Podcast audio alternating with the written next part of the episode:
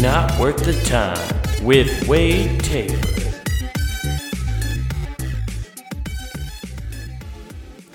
What's going on, everybody? Welcome back to Not Worth the Time. Woo! We're ready to have a good fucking time, right? We're gonna have a good time. We're gonna riff a little bit, talk about how everybody's Sunday was. Everybody have a good Sunday, good weekend. Football's back, baby. It's back in full swing.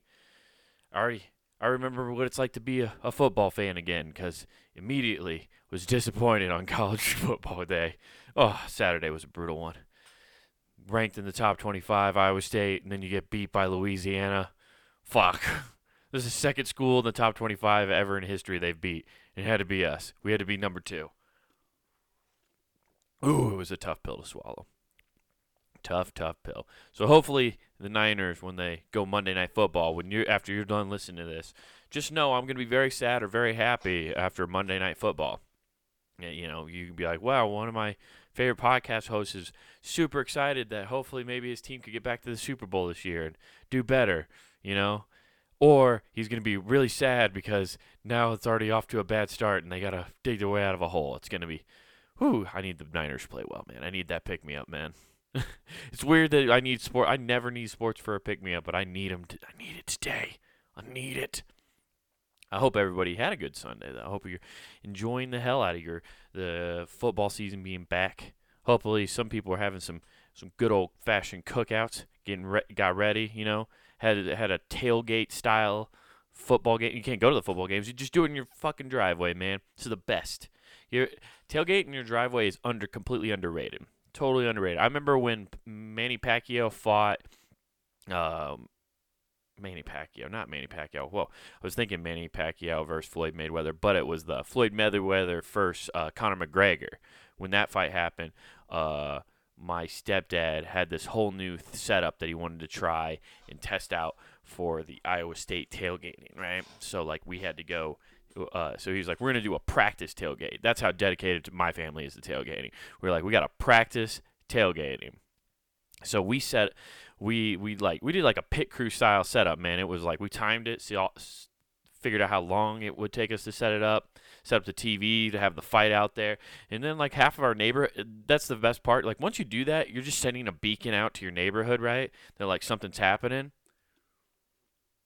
So we had like our uh, the tailgate of the truck up it's like a, it was an Explorer, so it's like the the hatch open. Then you have a tent over that to make the canopy even bigger.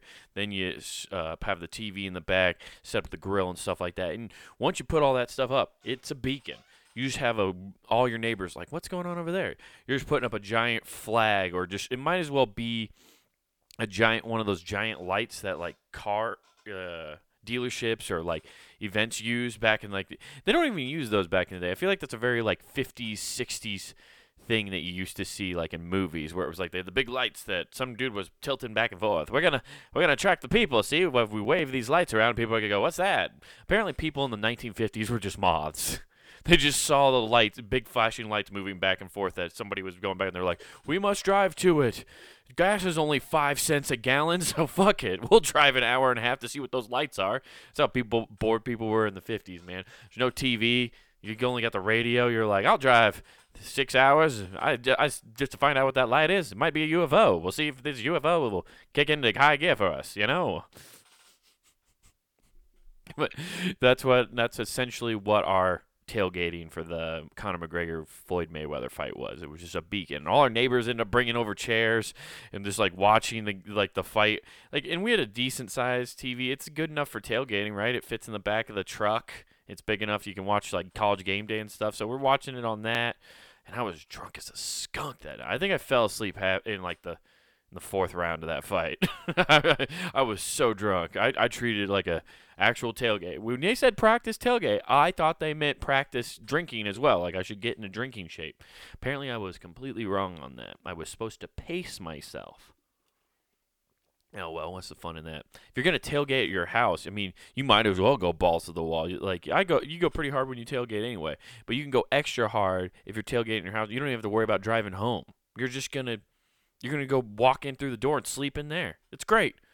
Tailgating at home. It's the best. I think we should do That's going to be a very popular thing this year. during football season. Tailgating at home is gonna be the shit. There's gonna be a lot more house party like s watch parties, and then you just watch all of college football all day. Like it's not even like you go for one game. Like I know you technically watch a lot of football when you're in the parking lot and stuff, but it's great. Don't forget to bring a dish though. That'll be the nice part. Is everybody brings a dish. That's the best part about tailgating is all the dishes. Although there are some weird ones. You ever see those people who bring mac and cheese, but they put corn in the mac and cheese? What the fuck is that about? Who puts corn in mac and cheese? It makes no sense. Someone tried to tell me it's for the crunch, but corn doesn't crunch that much. I guess it's that much of a difference. It's just weird, because, and it's also camouflaged in there. So, like, if you're not paying attention and talking to somebody, yeah, it's gonna be a good day today. Our quarterback's gonna throw one in. You're just scooping in two big old scoops. Whap, whap, and you're just talking. Yeah, man, it's gonna be. And then you go to bite in. You don't you don't notice it because mac and cheese is orangish yellow, corn's yellow. It just blends in naturally. For all you know, it slipped like a piece of corn slipped into one of the noodle tubes. You you got corn stuffed noodle tubes. You don't want to deal with corn stuffed noodle tubes. That's my new favorite word. That's my new favorite phrase right there. Corn stuffed noodle tubes. That is that's an album. That's the name of like a Chumbawamba album. corn stuffed noodle tubes. That's yeah, and then you bite into that. Boom. That's a giant surprise, man. By the way, corn stuffed noodle tubes is the name of this fucking podcast. It is the name of this podcast. that is, uh, I don't care. It's, it's fun to say. You're going to be saying it all day now. Corn stuffed noodle tubes. You're welcome. You're welcome, America.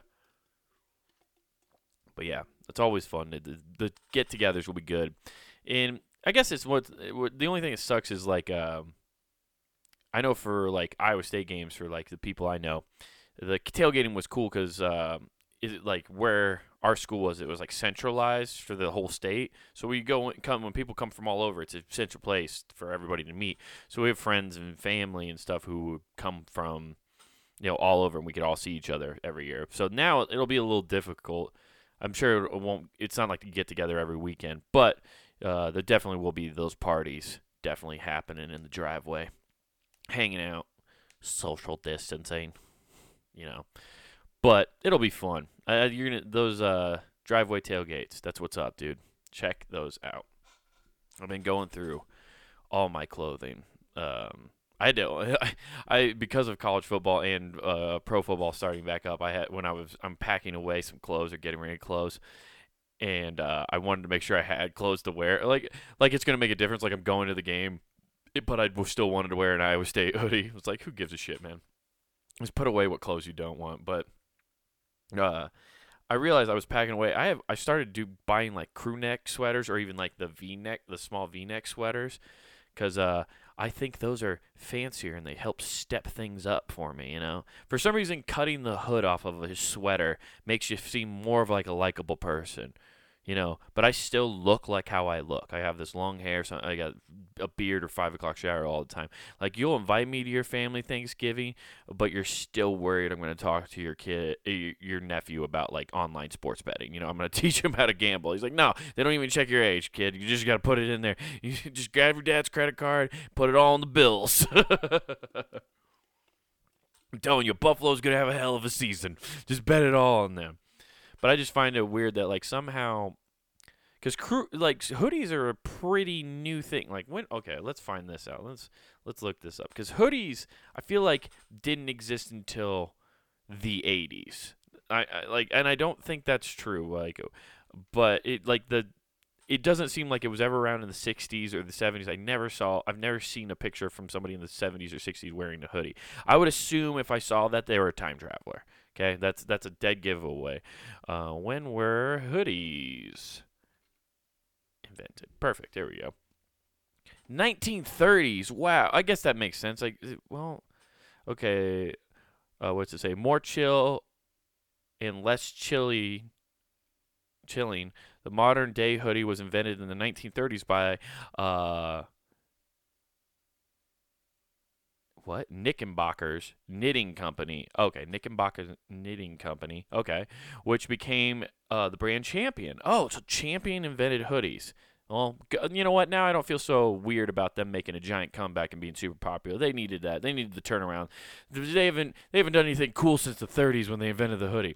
It developed to help keep uh, warehouse laborers in upstate New York stay warm during the frigid winters. Okay, so yeah, that was like a utility thing. It's so funny how like many clothing items are just strictly utility, and then we turn like the the fashion industry gets a hold of it. Um, yeah, so that see, I was way off. I knew I wasn't right. It's just you didn't see. I don't think you just don't see people wearing them as casually like until the '80s. Like the '80s is when like the hoodie became a thing that you saw wear all the time. There's always those guys, the hoodies, and then the uh, one glasses that all the jocks guys wear. You know what I mean? Yeah. The thing, I feel like everybody was first introduced into hoodies thanks to um, the Breakfast Club with the guy pulling on the zipper on the on those, and they were like, "I want to be able to do that in class." So they got, and everybody got hoodies. You know, that's where we got them. But yeah, you cut off the hood, and it's like fancy. You know, you get a nice sweater. You just feel better if you don't have. There's no graphics.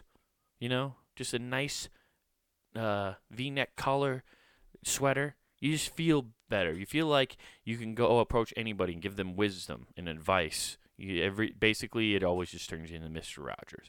Mr. Rogers, for some reason, just has a monopoly on just basic cardigans. He just does. He he, he gets it, and nobody else will ever get past that.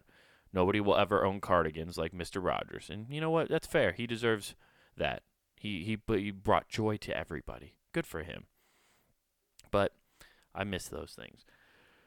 Yeah, man, I'm rambling, guys. I'm a rambling man, but you know what? It is what it is. We're here.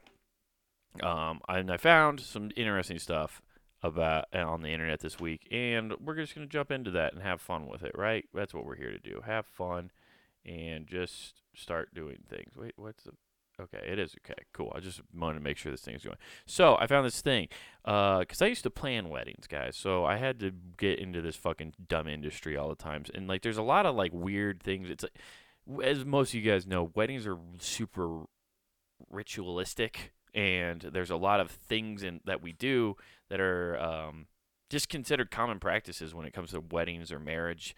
Um, and nobody knows why we do them. Like you're just like, this is just how it is. No, we are so scared to question tradition. Everybody's so scared. We, we just, I guess, nope, this is how it is. We just always do it this way. Um, and I found this thing. It said, why do we ask if anyone objects at a wedding? And I never thought of that either. Like they always say that, so I was wondering. And it said it all started when people uh, from uh, it wait I will get this guys. Okay it all started as a way to stop people from accidentally marrying their cousin. Yep that's true. So it turns out like right here it says historically uh, much uh, much of wedding ceremony we think of as an American pop culture is descended from the book of common prayer dated back to 1662 uh, from the Church of England uh, humanist, uh, celebrant Beth Stokes explains.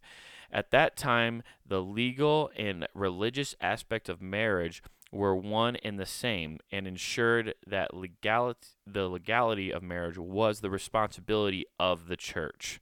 Uh, couples were required to post notices in their parish for weeks in advance to let people know they were intended to be married and allow anyone who had legal reason to object prior to a religious ceremony during the ceremony itself. The religious leader would ask one final time if anyone had legal objection to the marriage about uh, to be uh, solemnized, solidified, solidified. That's not what it is. I don't know what it says there, but um, yeah. So there there are legal reasons that you would to try to like stop people from getting married, right? Which is hilarious. You just imagine, like, that dude owes me money, and if he gets married, it wipes out the debt, so I don't want him to get married. this fight is some weird loophole within the Bible. It's weird to me, too, that at one point, it still blows my fucking mind that the churches were basically had a legal authority to uphold laws. It's wild to me. It, but it makes sense. They're like the first established institution, so of course they, try, they accumulated all this power and stayed right there, right? They wanted to make sure they had a grasp, a monopoly, if you will, on everybody's shit. They just wanted to make sure, you know. Um, they were the first police. Can you imagine that a preacher being a p- police? It's uh Catholic cop. Turns out this guy was sleeping with his wife, uh, his neighbor's wife. Oh no, he's committed a sin. I guess it's time for me to throw the book at him. Yeah! Catholic cops. Catholic cops is performed in front of a non-live audience. This crucifying everybody. that, that's how every fucking uh, thing ends. It's always in crucifixion.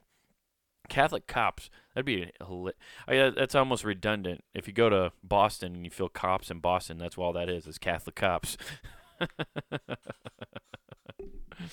yeah. So I guess that show already exists. Wade, you missed it. Dang it. Well, we, get priests to be cops. That'd be cool. The man of the cloth being a kappa. Yeah.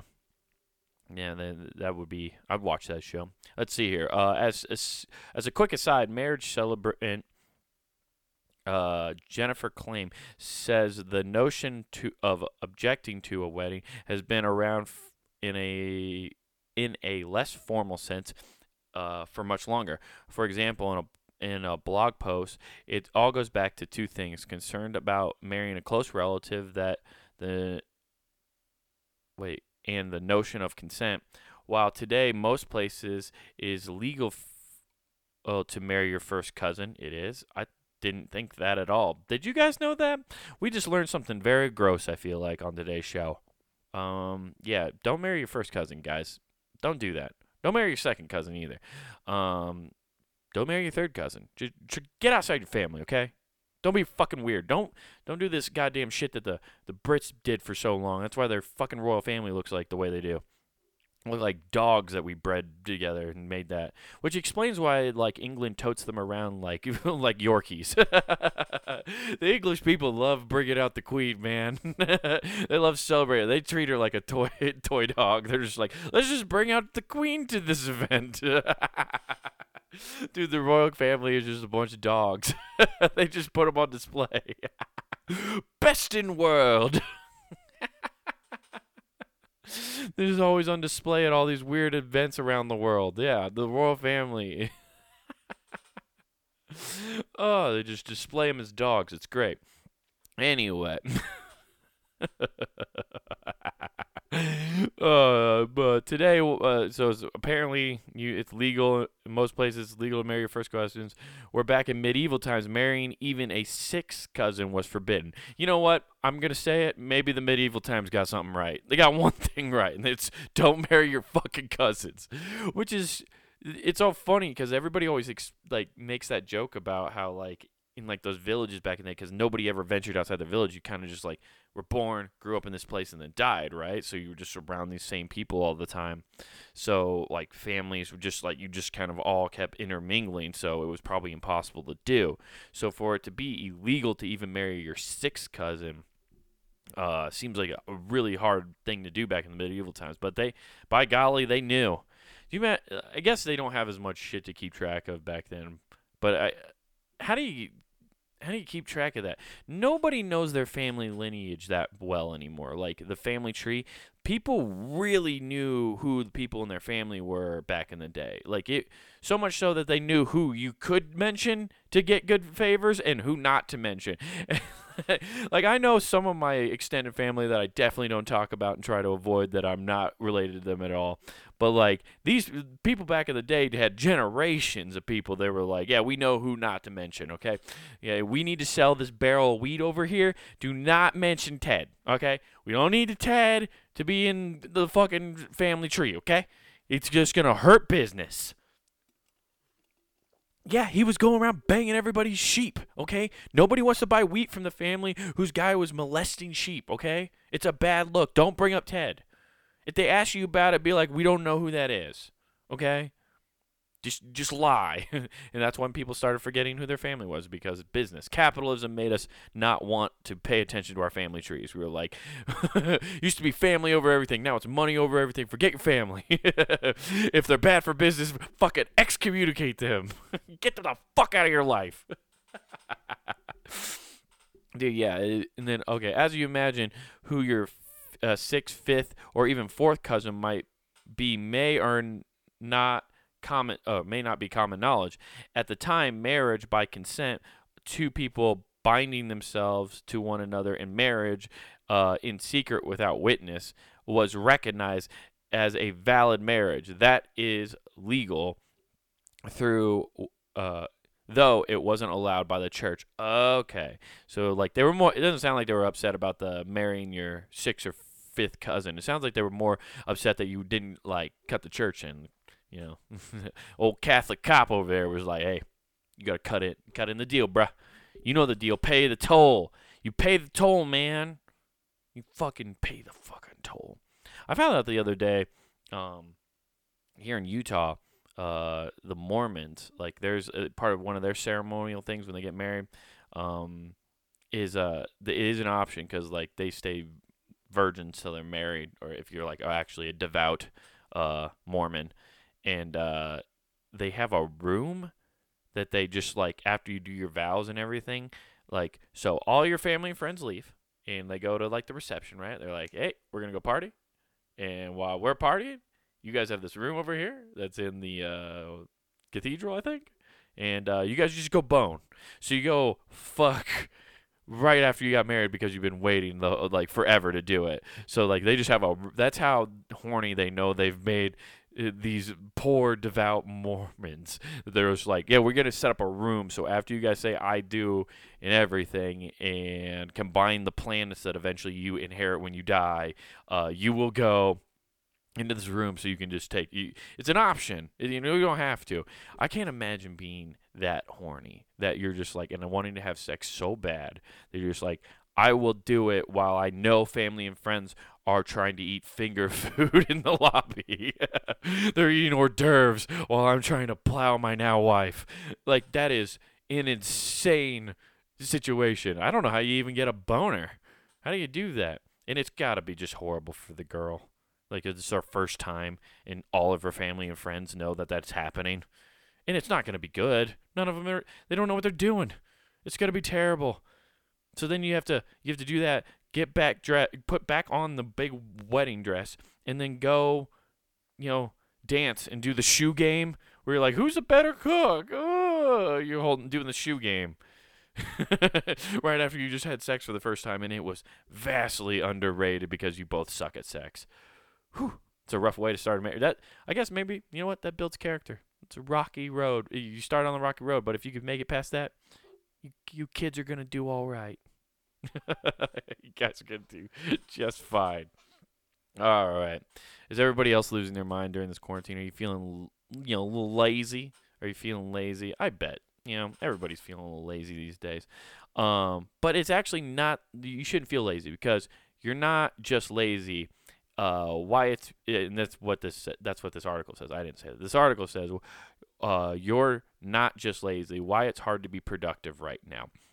Uh, mental health issues are on the rise, which can affect uh, the mo- how motivated you feel at work and in your personal life. So this talks about a little bit about like like working from home, which has been a struggle uh, for me personally. Um, I've liked working from home. This is the craziest thing about me personally working from home.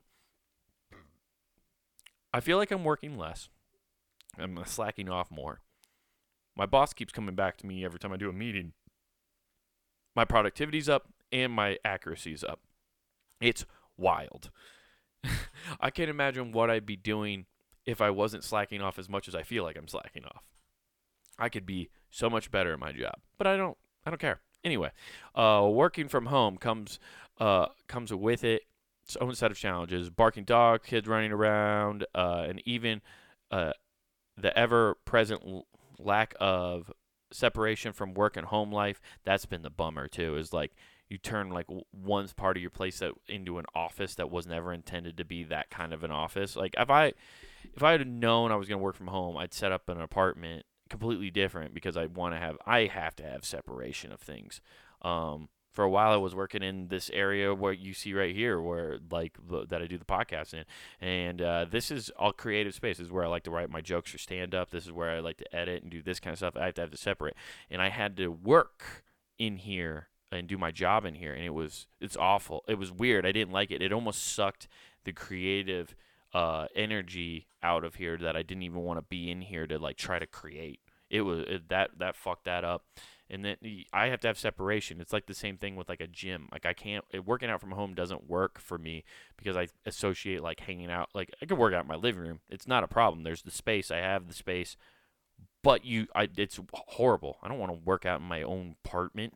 Uh, this is where I come to relax. So why would I want to boost up my heart rate? You say having a gym somewhere to go that has a designated place for that. You have to have that. I believe it's so important.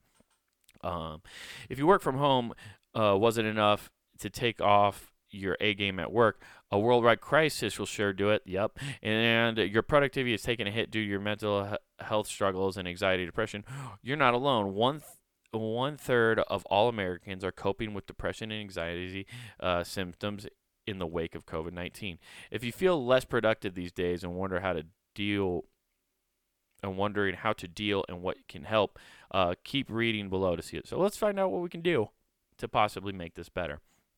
Uh, why you feel less productive. Uh, several studies have shown the connection between low productivity, uh, even mild forms of depression uh, McGritt says, uh, a normal brain thinks 70,000 thoughts a day.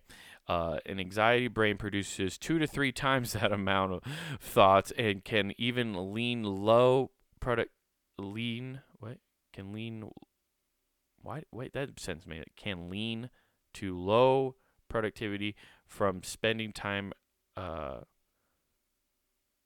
oh okay numerous thoughts okay so like yeah you're just okay that doesn't let's get to this like okay ways to cope. Let's get to ways to cope. Like we understand what the problem is. I hate when articles do that. Up top what do we do? We read what it was about right? So they're like wait read below to see if there's mistakes. And then it explains like another two things that, that go what, what you're reading. Why the fuck they do that? Anyway somebody had to make a word count. Um, ways to cope with low productivity. First of all, unrealistic expectations in a time of unprecedented stress and uncertainty that you will be able to keep up with 100% of the work level uh, uh, productivity once you uh, once sustained pre-pandemic. With that being said, here are some things that you can try to cope. Okay, give yourself permission to slow down and do less. Yeah, do what I did. Start scrolling through phone. I'm up to almost eight hours of phone time now. Woo! That's so depressing. It's so depressing that I'm on my phone that much now. It is garbage. I'm a human. I'm a human trash, and I preach about getting off my phone all the time. And here I am. It's almost at eight hours a day. Almost. Jesus fuck. Anyway, uh, reduce your mental load. Take one thing at a time to reduce your mental load. If you find uh, daily household tasks are not getting done, find a way to eliminate some of them uh, from in- investing in paper plates to avoid doing this. Oh, you know what? If you're mental, if you're having some trouble mentally, you know what? Fuck the environment. Fuck the environment. Get some paper plates. You don't need to do dishes. It'll make you feel better. That's fucking great. Uh, uh, make joy and self care a priority. Yeah, so trying to that always is should be a, the biggest of all things. I don't think enough people are trying to make themselves happy. Fucking, we're trying to keep up with so much of the goddamn news and trying to stay in this in the know. We got to stay in the know, guys. Um, I think ignorance is bliss sometimes, man. And so, like, just fucking turn it off. Get turn it off, man. I've been one of the things I've been doing that's helped me, and it's not like it's anything crazy, and it's like it sounds stupid, but it's been helping me. Fucking just turn off my phone and go sit on my porch. Just sit out there and just look at shit. It's great. It's helped me a lot. Uh, I don't know. It's just a dumb little thing I do, and it brings me happiness because it's just quiet. It's quiet, and I don't have to deal with anybody. You know, you know what's not quiet though? Puntinggame.com. That's right. There's so much content of there of me, Nathan, Matt Lamb, uh, a bunch of people on the website. You know, we've all and we're just yelling into microphones and talking shit.